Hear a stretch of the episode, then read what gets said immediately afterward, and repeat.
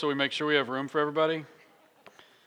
We say that for the recording and then we edit it out. It's, it sounds like there's a lot going on right now. Yeah, the flu is picking people off, so I'm glad you're here. Congratulations, you, you made it. That's fantastic.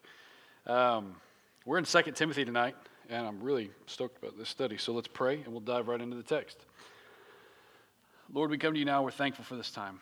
I'm thankful for the opportunity to study your word in the middle of the week, to kind of stop down, to maybe regain some perspective.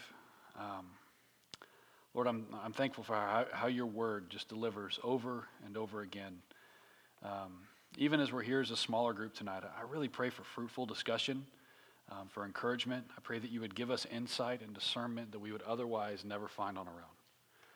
Uh, we love you, Lord. We pray these things in Jesus' name. Amen. All right, on these Wednesday night studies, we are on our home stretch. We've been teaching through the Bible for, ooh, a decade or so. And, uh, and as we've come to these, these pastoral epistles and letters to the churches, um, we are doing one book per week.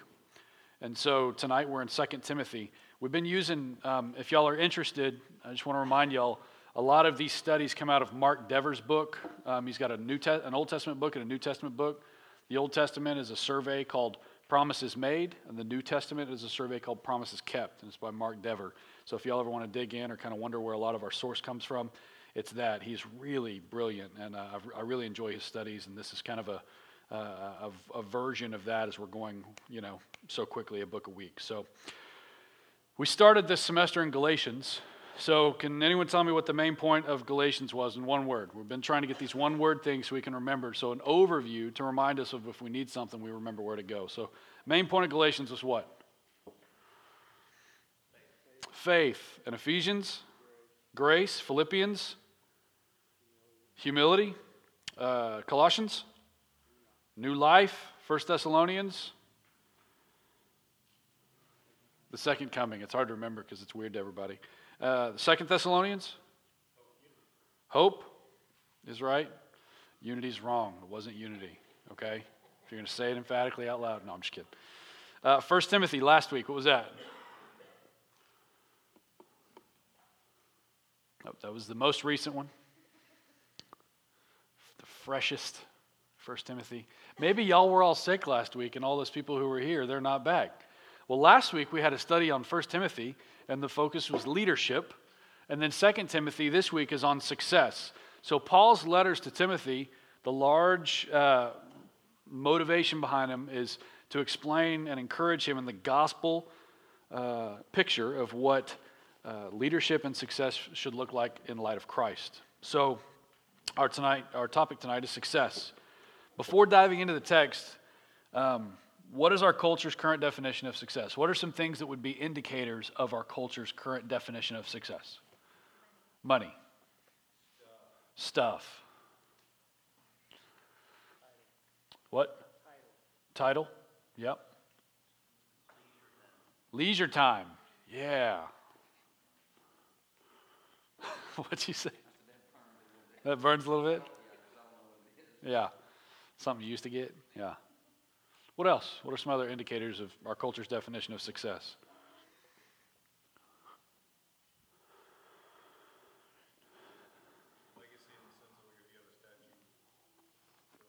Mm-hmm. Yeah, legacy, legacy, sort of accolades, people's recognition of how awesome you are as an individual, awesome person. What else? Fame. Higher education?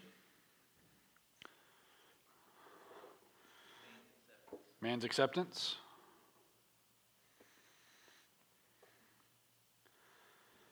So, as we consider these thoughts of success, it's not hard to see how our culture currently defines success. And if we're not careful, the reason we have to continue to go back to the gospel and back to the gospel, back to the gospel, is that if we're not careful, we'll find ourselves um, drawing the lines of success the same way the culture does, rather than allowing our success to be defined biblically. And so Second Timothy helps us to define it biblically. So um, he opens with an intro and he says this Imagine for a moment, I want you to remember, any, any good Bible study starts with observation. And part of observation is importing your senses. What does this look like? What does this sound like? What does this smell like? So import your senses into this, this imaginatory, imaginatory? That's not even a word. This imaginatory scenario. Imagine for a moment an old man who is alone. Imagine an old man who is alone. He's failing in health.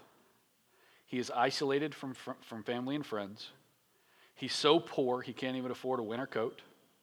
He changed careers midlife, but there is no pension plan or medical benefits with his, with, uh, his own startup organization. Not only that, his new enterprise that he made, moved into midlife is uh, faltering. And one more thing this guy's incarcerated, he's under capital charges. And if this guy's found guilty, he could lose his life. And it looks like he's going to be found guilty. So put yourself in that guy's place and ask is this the picture of success? Unmarried, no kids, no pension, no retirement, in prison, being tried for a capital offense, and you're probably, probably going to die because of it. This is the detailed description of Paul while he's writing this letter to Timothy. So that helps us to understand, you know, anytime we study scripture, we always ask, what does it say before we ask, what does it say to us? And so this is going to help us to understand what it says because if we see Paul in this desperate situation and he's writing to Timothy about success, um, we don't need to have a skewed scenario like, well, Paul is finally big in ministry. He's got, you know, some six-figure setup. Uh, people are making statues for him because he's so great in ministry. And, you know, you know, there's Jesus and then there's Paul. He's just that awesome. That is a sign of success. It's nothing like that. He is in prison and things are not going well for him from a worldly perspective. But he gives some great perspective to Timothy as he writes this letter in that state. The three main points that form our outline tonight are this Paul is urging Timothy to keep the message, to count the cost, and to continue to the end. So, the three main points we're going to be looking at tonight is to keep the message, to count the cost, and to continue to the end. So, look at 1 7 through 4. 2 Timothy 1 7 through 4. It says this 7 through 14. Sorry, 7 through 4 doesn't make any sense. For God gave us a spirit, not of fear, but of power and love and self control. Therefore, do not be ashamed of the testimony about our Lord, nor of me, his prisoner, but share in suffering for the gospel by the power of God, who saved us and called us to a holy calling, not because of our works, but because of his own purpose and grace, which he gave us in Christ Jesus before the ages began, and which now has been manifested through the appearing of our Savior Christ Jesus, who abolished death and brought life and immortality to light through the gospel, for which I was appointed a preacher, an apostle, and teacher, which is why I suffer as I do. But I'm not ashamed, for I know whom I have believed, and I am convinced that he is able to guard until that day what has been entrusted to me. Follow the pattern of the sound words. Think about it saying, Timothy, follow the pattern of the sound words that you have heard from me and the faith and love that are in Christ Jesus. By the Holy Spirit who dwells within us, guard the good deposit entrusted to you. According to this reading, what is the source of the message that he's supposed to have? What's the source of the message? Where'd it come from?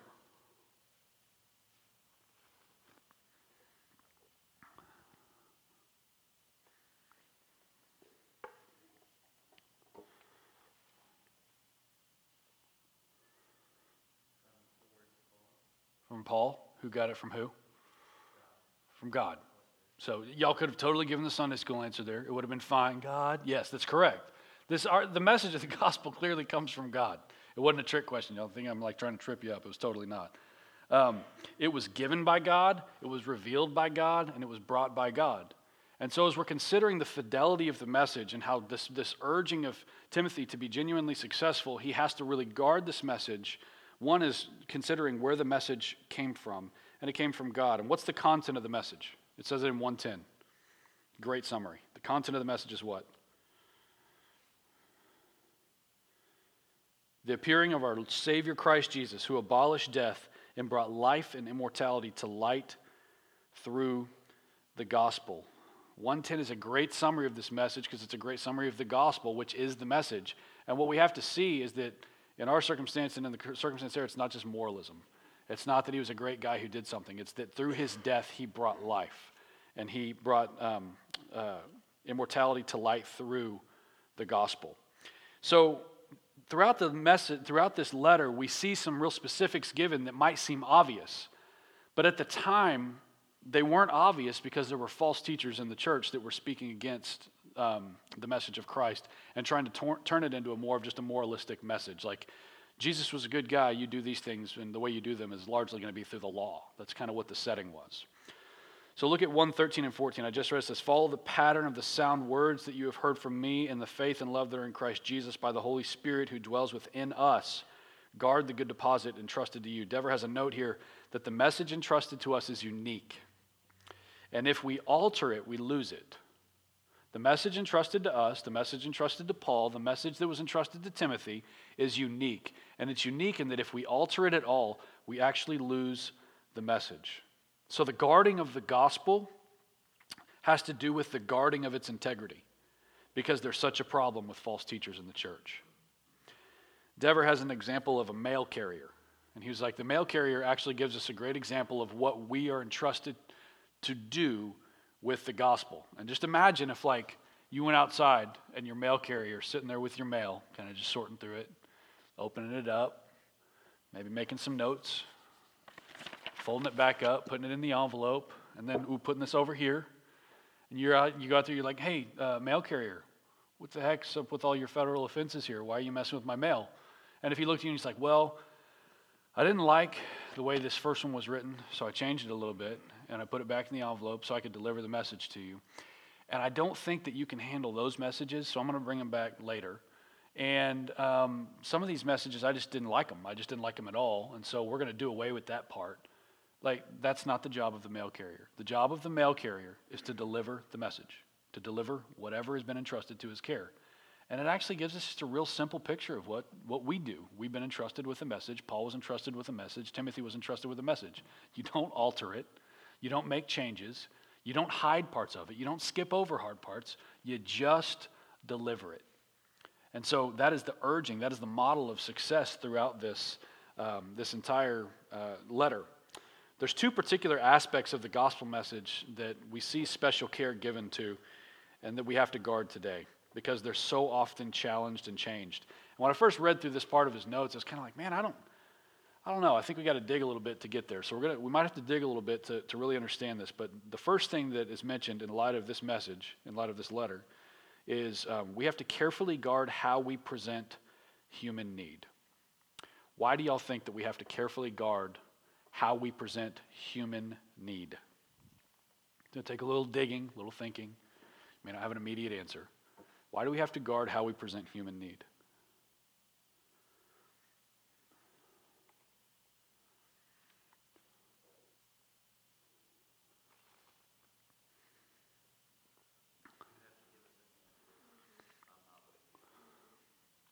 Good, because I didn't. I wasn't with it when I first read it. That, that's actually encouraging.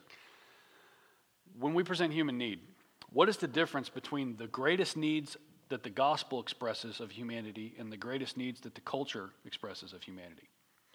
We have to be careful about how we present human need. So, what do you think they presented as human need in a setting where the false teachers are there? What do you think maybe the false teachers presented as the main need that you guys have that I'm going to address as your teacher in front of you?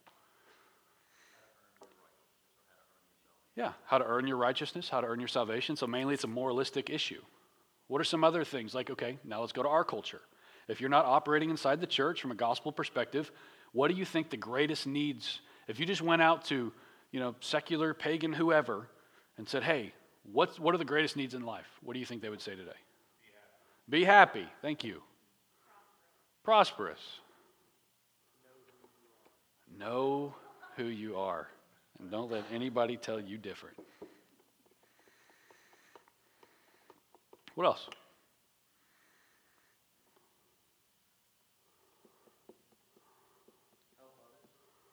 Yeah? Creature comforts? Yeah? I think affirmation's a big one. I mean, we have entire segments of our society that are completely given to affir- just affirm me and we're cool. Say anything that's not affirming, I'm out. And no, you're out. Tolerance. Yeah. We, we put a high priority on tolerance in our society to such a degree that we will not tolerate your intolerance. What else?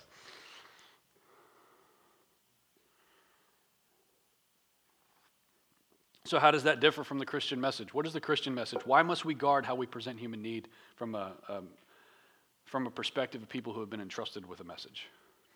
What does that message say is the greatest need?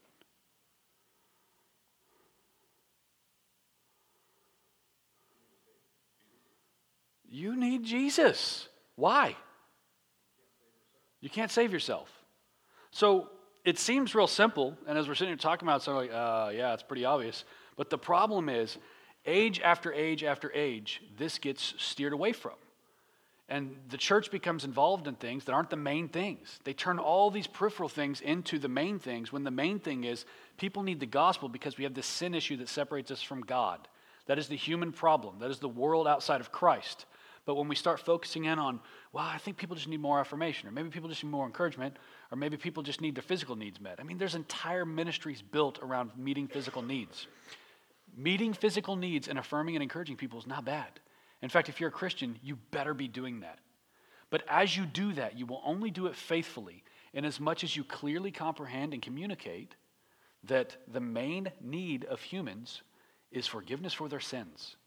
Sin is the problem you cannot solve on your own.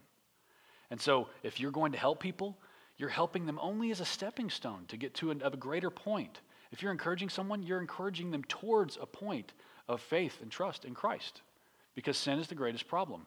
And every time that the message is changed, it moves away from that central point that this is, this is the human need and this is the human problem. So then we got to guard. So we guard how we present human need, but then we, we also have to guard how we present God's provision for our need. So, what are some ways that these false teachers might have said provision comes about, even through God? Well, God gave us the law, so get circumcised and make a, make a showing in the flesh of your own righteousness, and then you can be a Christian. I mean, one of the biggest problems during this time was them saying, in order to become a Christian, you need to become a Jew first, which was incredibly confusing to all the Gentiles, right? Because the Gentiles are going, wait, what? I can't be a Jew? Is being a Christian about being a Jew? And a lot of the false teachers are like, yes, absolutely. It's about first being a Jew. And so their presentation was the law. So today, what might we present as God's provision for our need? If we, if we don't rightly define the need, what might we present as God's provision for the need? Dig deep.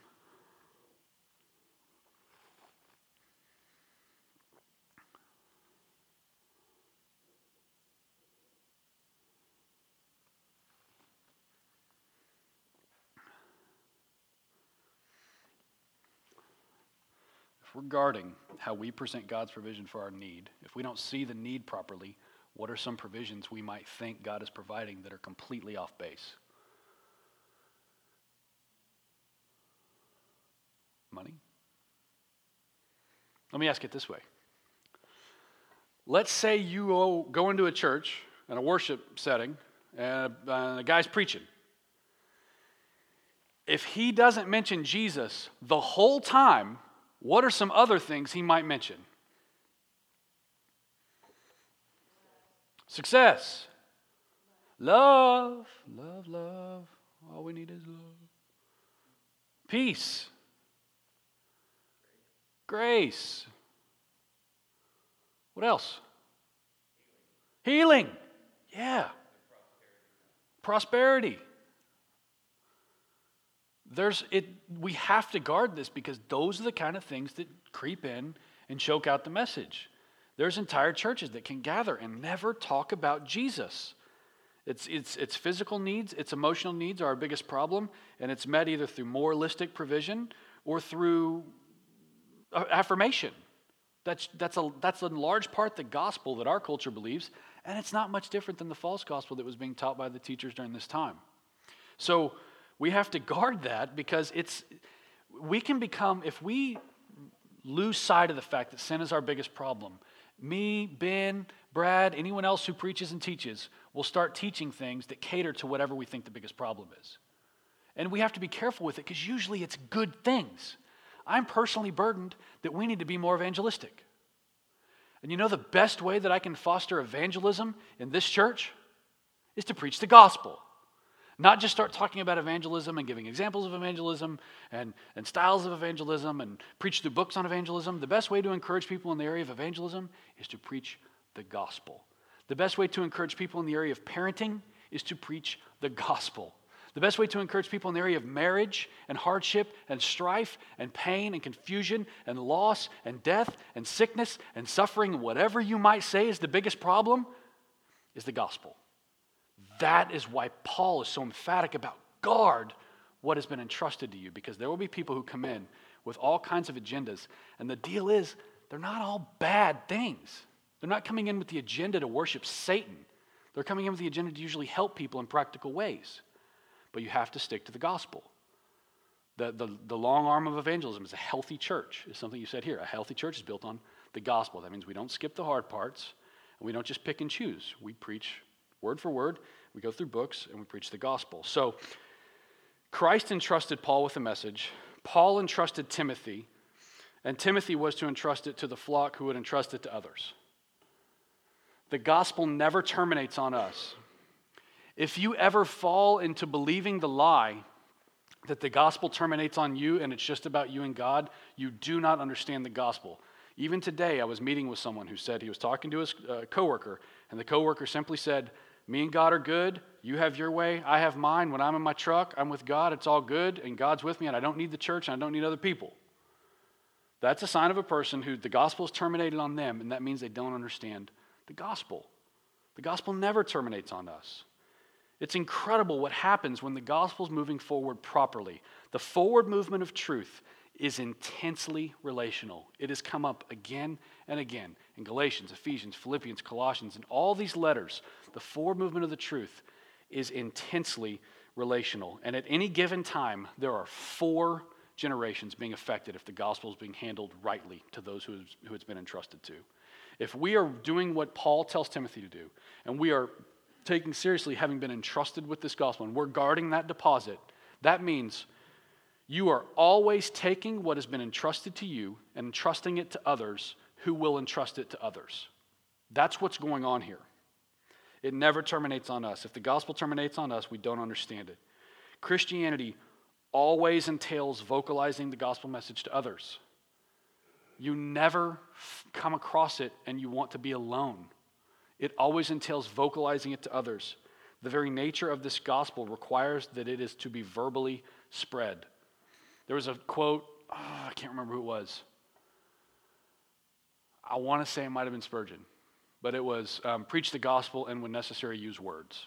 Have you ever heard that? Is that Spurgeon? Okay. And so when necessary use words. He was making a point that the gospel should have feet and hands and arms. Love people, encourage people. So he's saying preach the gospel and when necessary use words. People have taken that quote and twisted it to mean you don't actually have to share the gospel with anybody. You just got to be nice.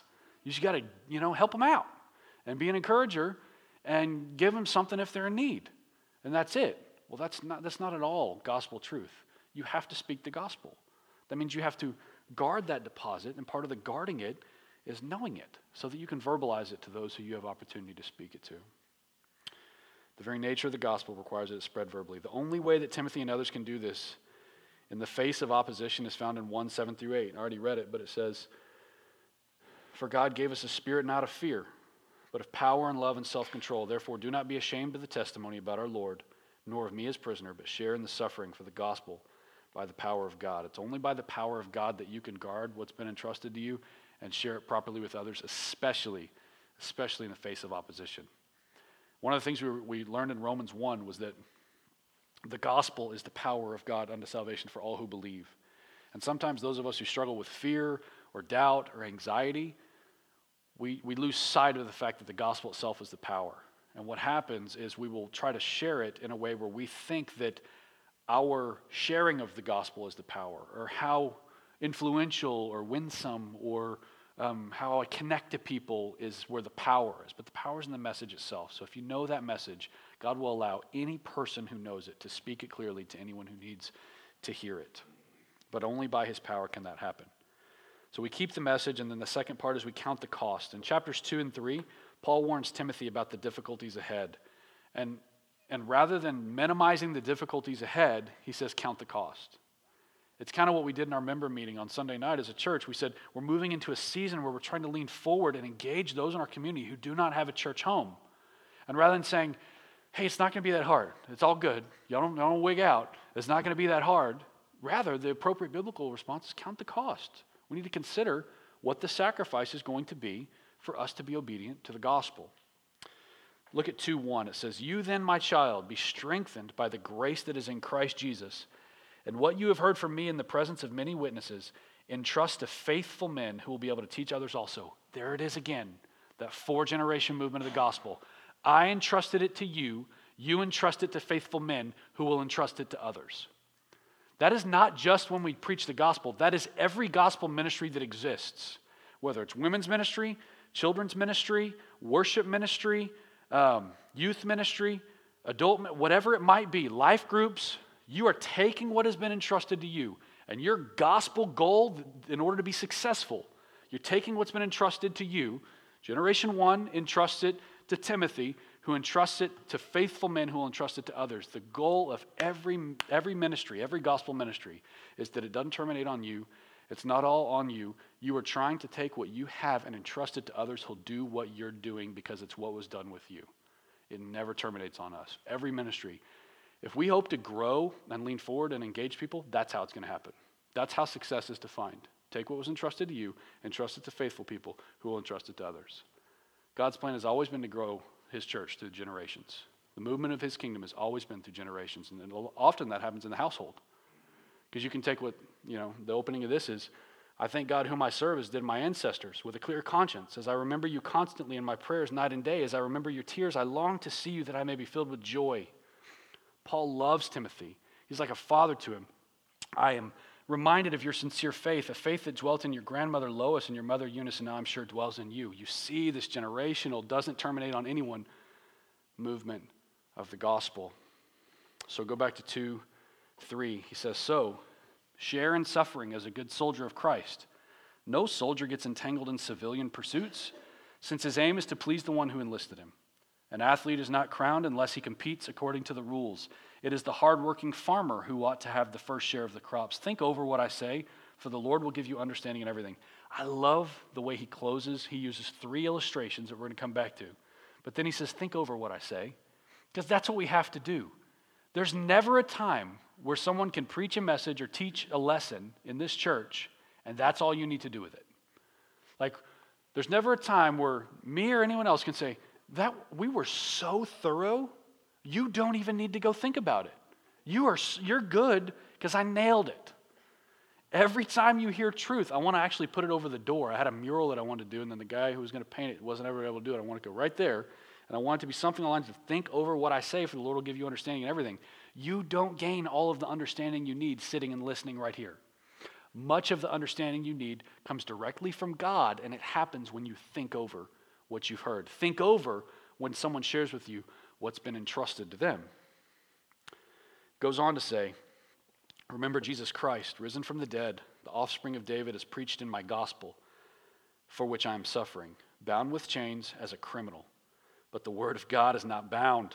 Therefore, I endure everything for the sake of the elect, that they also may obtain the salvation that is in Christ Jesus with eternal glory. The saying is trustworthy. For if we have died with him, we will also live with him. If we endure, we will also reign with him. If we deny him, he will deny us. If we are faithless, he remains faithful, for he cannot deny himself. Consider the significance of this charge given to Timothy. If properly obeyed, multiple generations are affected, and the four movement is still so intensely relational. So, what are the three images used to illustrate faithful movement? Three images we just shared in those, or covered in those verses. Soldier, athlete, farmer. Okay? So, Paul, in prison, has got plenty of time. He is in no rush to write this letter. He's writing what he needs to write. And he wants Timothy to consider a soldier, an athlete, and a farmer. What do we learn from each of those? What do we learn from a good soldier first? Just some conversation. What do we learn from a good soldier? Don't get bogged down in what does it say there? Civilian pursuits, civilian affairs. What in the world does that mean? Secular stuff? Okay.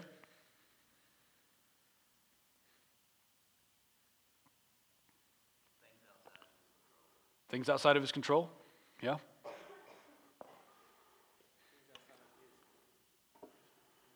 Things outside of his mission. Yeah. Yeah. Who's given the mission? Who's given the directive? Who's given the orders? God. And so he's saying you got to think as a soldier. Some people get so wrapped up in civilian pursuits that they feel like that's their main ministry. Is all the junk that's going on that they don't need to get wrapped up in. What would be an example today? It's, it's kind of hard for us to, to know exactly the cultural dynamics. We know some of it. But would be an example today of getting entangled in civilian pursuits? The election. Yeah. If you spent more time the last eight years hating a president than you did loving Jesus, you may have gotten entangled in civilian pursuits. If you spent more time talking to other people about the state of the government and what you agree with or disagree with than you did talking about the goodness of our Savior Jesus Christ, who saves us from our sins, and you, your message was one of uh, politics rather than one of salvation, you have gotten entangled in civilian pursuits. That's one of the easiest ones to get entangled with, especially in a divided country like ours. People should be looking at the church and saying, huh, they love each other. They're taking care of each other. If Jews and Gentiles could dwell at the same table, so can Republicans and Democrats. Isn't that crazy? I said it out loud. It's awkward now. So, what, so the good soldier doesn't get entangled in civilian pursuits. What's another example of a civilian pursuit?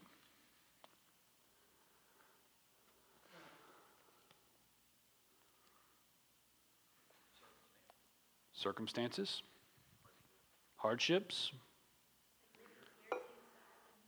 Oh, yeah, there we go. Parenting styles. The gospel of parenting styles. You should spank him. You shouldn't spank him. You should put him down out. You shouldn't put him down out. And that can become like the, the main thing. We can get entangled in that. I think a civilian pursuit isn't necessarily a bad thing, it's just not what the soldier's supposed to be doing.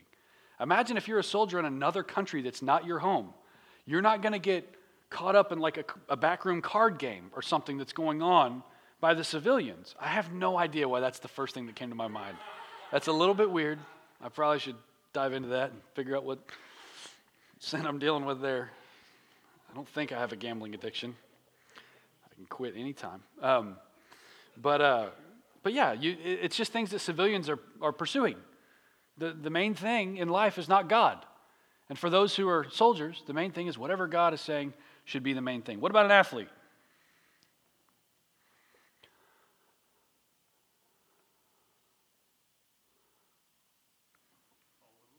Follow the rules. Perseverance. Training. Endurance. Discipline. Focusing on the goal. I was training for a half marathon. That's right, I ran a half marathon. Don't marvel too much. And uh, as I was training, it was my first three mile run where I was like actually trying to go three miles without stopping. So um, it was early on in the process. I couple extra pounds I was carrying around. It wasn't all that easy. And, uh, and I remember I was like, okay, I mapped out my course. If I go here, it's a mile and a half. And that's good because then I can't quit because if I go all the way out, a mile and a half. Then to get back, I have to have done three, and I just can't stop running. So that's what I'm gonna do. And so, man, I'm like, I, I get pumped up. I got my music, I got my gear, and I'm like, I took one of those goo packs, but you're not supposed to take those for like short runs. Those are like for long runs. But I was like, I don't care. I'm ready. So I'm like, well, let's do this. And I just take off. And I hit that one and a half mile mark, and I turn around and I realize how far back it is to my house, and my legs and my lungs, everything was like, you're an idiot. And in that moment, I kind of realized if I'm wanting to go the distance here, I probably need to slow down. If I'm wanting to, to, to go three miles, I can't do it at this pace. I have to be more disciplined than that. And so, something we learn from the athlete is the discipline of pacing yourself and actually training properly to do what you need to do. You can't just dive in. What some of the best advice I got early on in ministry is hey, Scott, don't work your way to the top and then find out you have nothing to say when you get there. It's like, awesome. I'm not even totally sure what you're talking about, but I don't want to do that. I don't want to do that at all. So, what about the farmer? Patience. What else? Tending. Faith. Yep. One man plants, one man waters, only God gives the growth. So you got to be completely disciplined in what you're supposed to be doing, yet completely faithful that God will do that which you could never do on your own, even if you were completely disciplined in what you were doing. So we learn a lot from the soldier, the athlete, and the farmer. So this call to Timothy is to remain. I love the way that Dever stated this. He said the call to Timothy is to remain faithful despite the suffering that faithfulness brings. I want you to hear that again. Remain faithful despite the suffering that faithfulness brings. Faithfulness will bring suffering in what ways? What are some ways that faithfulness might bring suffering?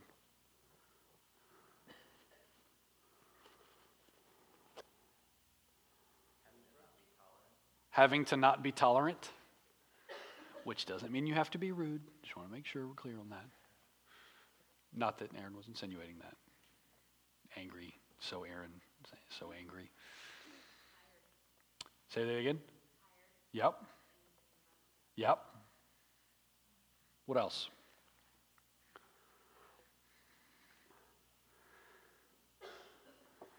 Being faithful can make you tired. Being faithful can make you not just affirm everything. Say that again. Yeah.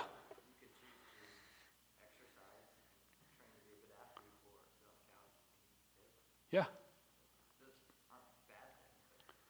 Yeah. Yeah, choosing between different things.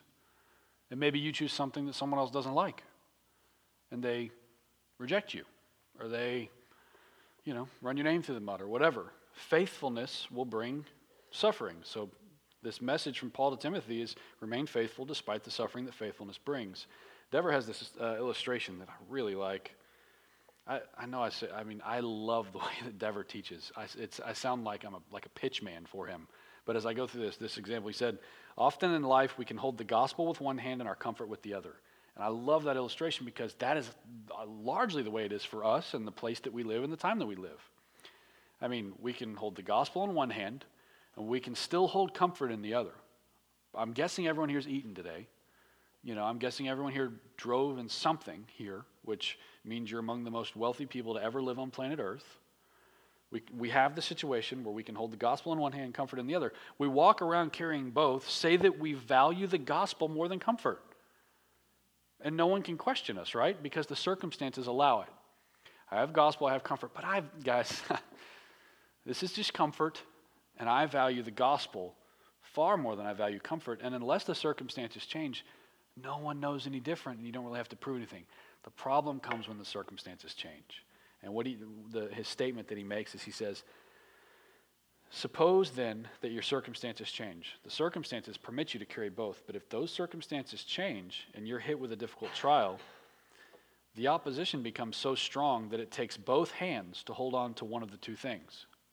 So sometimes the opposition in the trial of your faithfulness is so strong that it's going to take both hands to hold on to one of these things. So you're going to take both hands to hold on to truth gospel, faith, or are you going to use both hands to hold on to comfort? So the opposition becomes so strong it takes both hands to hold on to one. So you have a choice is it gospel or comfort? If soldiers, athletes, and farmers endure for prizes less glorious and less lasting, can we not endure opposition for the sake of bringing good, the good news of Christ's reconciling work to the world? I love that picture because anytime you are in a place of opposition, where you're facing a trial or a hard circumstance, you can say, okay, gospel and comfort. I got to hold on to one of them with both hands. I can't, it's kind of like Romans 1. You can't, you got to let go of the truth to hold on to the lie, or you got to let go of the lie to hold on to the truth. And so it takes both hands in this faithful movement. Look at 2:14 it says this Remind them of these things and charge them before God not to quarrel about words, which does no good, but only ruins the hearers. Do your best to present yourself to God as one approved, a worker who has no need to be ashamed, rightly handling the word of truth. But avoid irreverent babble, babble, for it will lead people into more and more ungodliness, and their talk will spread like gangrene. Among them are Hymenaeus and Philetus, who have swerved from the truth, saying that the resurrection has already happened. He straight up called out two people by name. Did y'all see that? He did it. They are upsetting the faith of some, and that bothers him because we should be guarding the deposit entrusted to us. But God's firm foundation stands, bearing this seal The Lord knows those who are his, and let everyone who names the name of the Lord depart from iniquity. Now, in a great house, there are not only vessels of gold and silver, but also of wood and clay, some for honorable use, some for dishonorable. Therefore, if anyone cleanses himself from what is dishonorable, he will be a vessel for honorable use, set apart as holy, useful to the master of the house, and ready for every good work. There's an encouragement here. It goes on to say, so flee youthful passions, pursue righteousness, faith, love, and peace, along with those who have who call on the Lord from a pure heart, have nothing to do with foolish and ignorant controversies. You know that they breed quarrels. The Lord's servant must not be quarrelsome, but kind. If you're wondering, am I quarrelsome? Just ask, am I kind? Because the opposite of quarrelsomeness is kindness. Do not be quarrelsome, but kind to everyone able to teach, patiently enduring evil, correcting his opponents with gentleness. God may perhaps grant them repentance, leading to a knowledge of the truth, and they may come to their senses and escape from the snare of the devil after being captured by him to do his will. Quite the exhausting encouragement there for Timothy to do things the right way. And one of the things that is right, or a definer of success biblically, is be careful what you fight over. Be careful what you fight over. We are a Baptist church, and we don't have the best history as Baptists in general of being careful what we fight over. We often have, in our history of Baptist people, been guilty of fighting over really dumb things. And part of being entrusted with the gospel and guarding that deposit is being careful what you fight over. Sometimes you contend for the gospel. And sometimes the way of wisdom is to avoid fruitless and needless arguments. Did you know that there are times when people can disagree with you, and the best thing for you to do is just be quiet? I don't know that in those moments. In those moments, I'm like, here's my 10 points that I'm going to make you feel like an idiot when I say them this way. Like, I don't want you to just say that you're wrong. I want you to say I'm right. And I want you to apologize. That was ridiculous. Like, I kind of go into this quarrelsome mode. It's easy to fall into. At, at least it is for me. I guess I can't speak for everyone. Y'all, I'm not seeing a bunch of, yeah, that's me. I'm seeing, no, that's you. I don't do that. Um, no, quarrelsomeness is, is easy to fall into, but if you're kind, you won't be quarrelsome. So sometimes it's good to speak, and sometimes it's good to avoid the argument. I mean, you have to think to yourself, as someone is presenting something that is in opposition to the truth, is this a moment where I need to stand firmly on the truth and speak plainly and defend that truth? Or are they talking about something so inconsequential that entering into this conversation would be dumb. That is a biblical way to be successful in your conversations. And it's okay to say, I'm not, I don't even want to talk about this. Some of us are like, I'll talk about anything all the time. Does anyone want to argue? I haven't argued in 10 minutes. Uh, but there's times where we should just, I, am not even going to, not even going to talk about that. What might be an example of something we just don't even need to, to get caught up in, entangled in, if you will? Everyone's afraid to say what they're thinking because someone else might want to argue with them.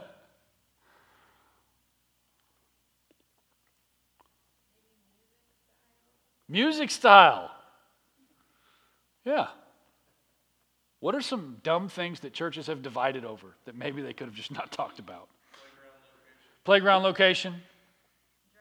Drums.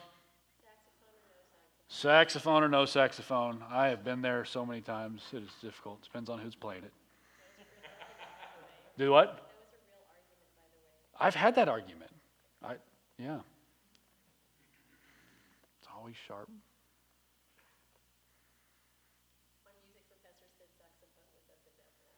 Oh, so he was a fan. That's good. What else? What are some of the things churches have divided over that maybe we just could have not talked about?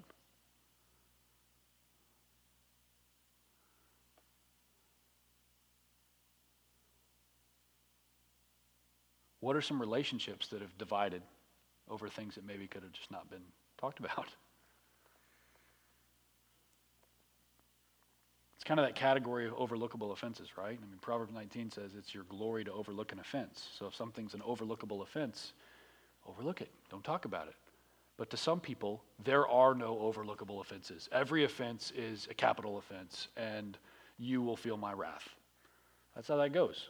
And there's times where it's just wise not to talk about. It. Do you know that that is the reason that our leadership doesn't put everything before this body as a vote? Because what a great way to get everyone entangled in something that's completely inconsequential. Do you know what? Do you know why these, these floors are brown and those walls are white? I think we, I think we decided in, in fact, Jeff and I, I think, decided on the color of the floor. You like that? I like it. You like it? You like? Okay, cool. Because if we put it to a vote, we can end up quarreling over something that we don't need to quarrel over. Uh, some people have complained about the floors, but you know what? They stayed the course. And they went the distance because it wasn't something to divide over. There's all kinds of things like this. I'm still upset that this building's crooked, but I'm still here. I'll get over it. Y'all notice it's crooked? It's just kind of like that. It just needs to be straight. Um, so uh, we can divide over ridiculous things. And there's times where it is best to just don't enter into the argument. It's okay to do that. Some of us have such a sense of justice that we think an injustice happens if we don't tune the person up. You have to tune everybody up. That's not your job. God's still in control. It's all good. Don't talk about it if it's small. As well, right teaching will always lead to right living, and wrong teaching will always lead to wrong living. That's a fact. So, most people who decide to live lives contrary to the scriptures usually make some attempt to square their actions with God by skewing or twisting the teaching of the scriptures. So, that's usually how it plays out. If you're concerned about teaching, there's times where you defend it, but then the reality is you can always watch it because wrong teaching will always lead to wrong living.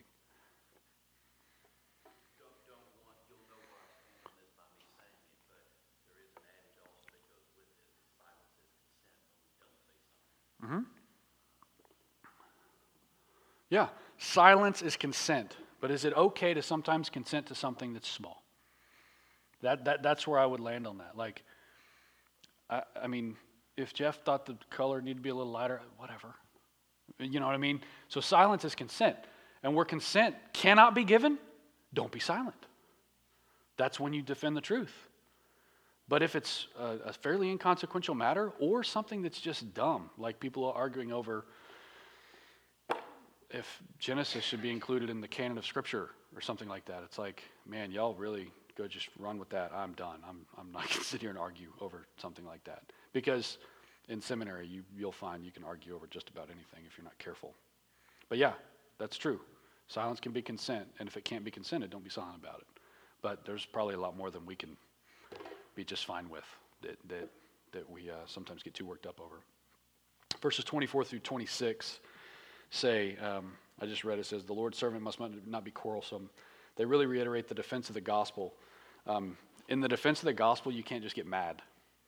That's one of the things that Paul wants Timothy to know here. In the defense of the gospel, you can't just get mad. Sometimes we just like, I'm just mad about it. I'm just offended. I'm offended. I, I shared something on Facebook today. I forget who shared it, but that J.P. Sears, is that his name? The red haired guy with the headband. He's really pretty funny but he, he said he's really working on getting offended and he's going to work on it every day. And uh, it, in the defense of the gospel, you can't just get offended and you can't just get mad. It takes more than that. What's required is, is this this is what we're reading about right here tenacity without meanness, firmness without harshness, and the ability to both articulately speak but also wisely remain quiet. Those things are held in tension in the scripture, and there's no need to relieve the tension. You can hold them in tension in your life if they're in tension in the scripture. 3 1 through 5 says, But understand this, that in the last days there will come times of difficulty, for people will be lovers of self, lovers of money, proud, arrogant, abusive, disobedient to their parents, ungrateful, unholy, heartless, unappeasable, slanderous, without self control, brutal, not loving good, treacherous, reckless, swollen with conceit, lovers of pleasure rather than lovers of God, having the appearance of godliness, but denying its power. Avoid such people. If your heart is not right, your Christianity will only last as long as the circumstances allow you to have everything you want. That's why people are like that. So, as long as your circumstances allow you to have everything you want, if that's the, the form of Christianity you have, it'll last. But as soon as you can't have what you want, the Christianity goes away. So we have guard that message, or keep the message, count the cost, and then finally just continue to the end. If you wish to continue to the end, the main point of this letter is you just can't neglect the scriptures. 2 Timothy 3:16, all scripture is breathed out by God and profitable for teaching, for reproof, for correction, and for training in righteousness, that the man of God may be c- complete, equipped for every good work. Other translations say competent.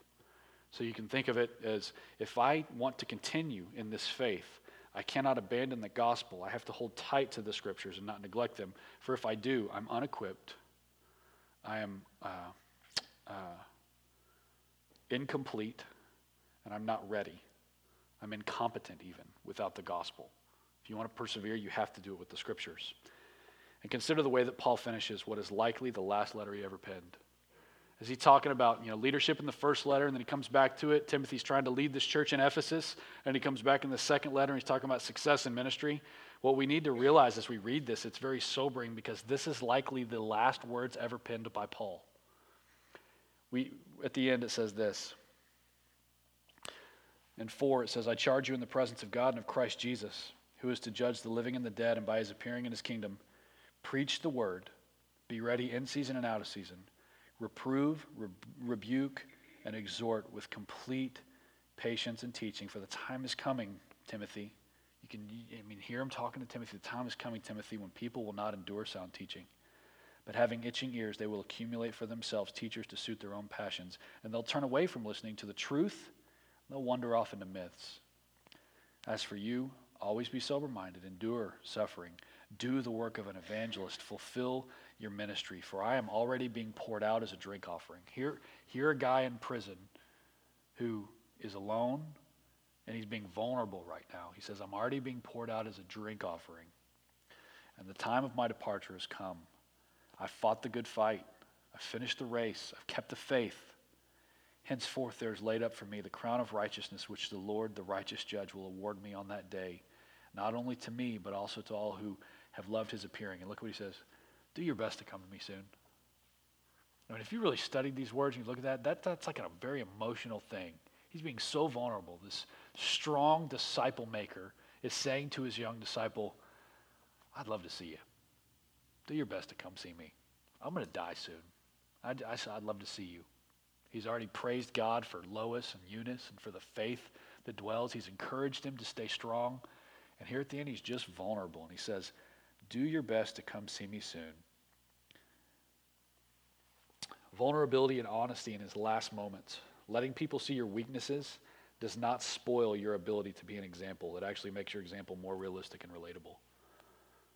I, when I first started teaching years ago, I thought I don't want to use a lot of personal examples because I don't want people to think I don't have it together. And it was just pride. It's just a young guy with pride. And what, what we see here modeled by Timothy is that when you're vulnerable and people see those weaknesses, they see Christ at work in those weaknesses. His strength is made perfect in your weakness. So if you want to trumpet the greatness of his strength, why would you hide the weaknesses that you struggle with? It makes them more realistic and relatable.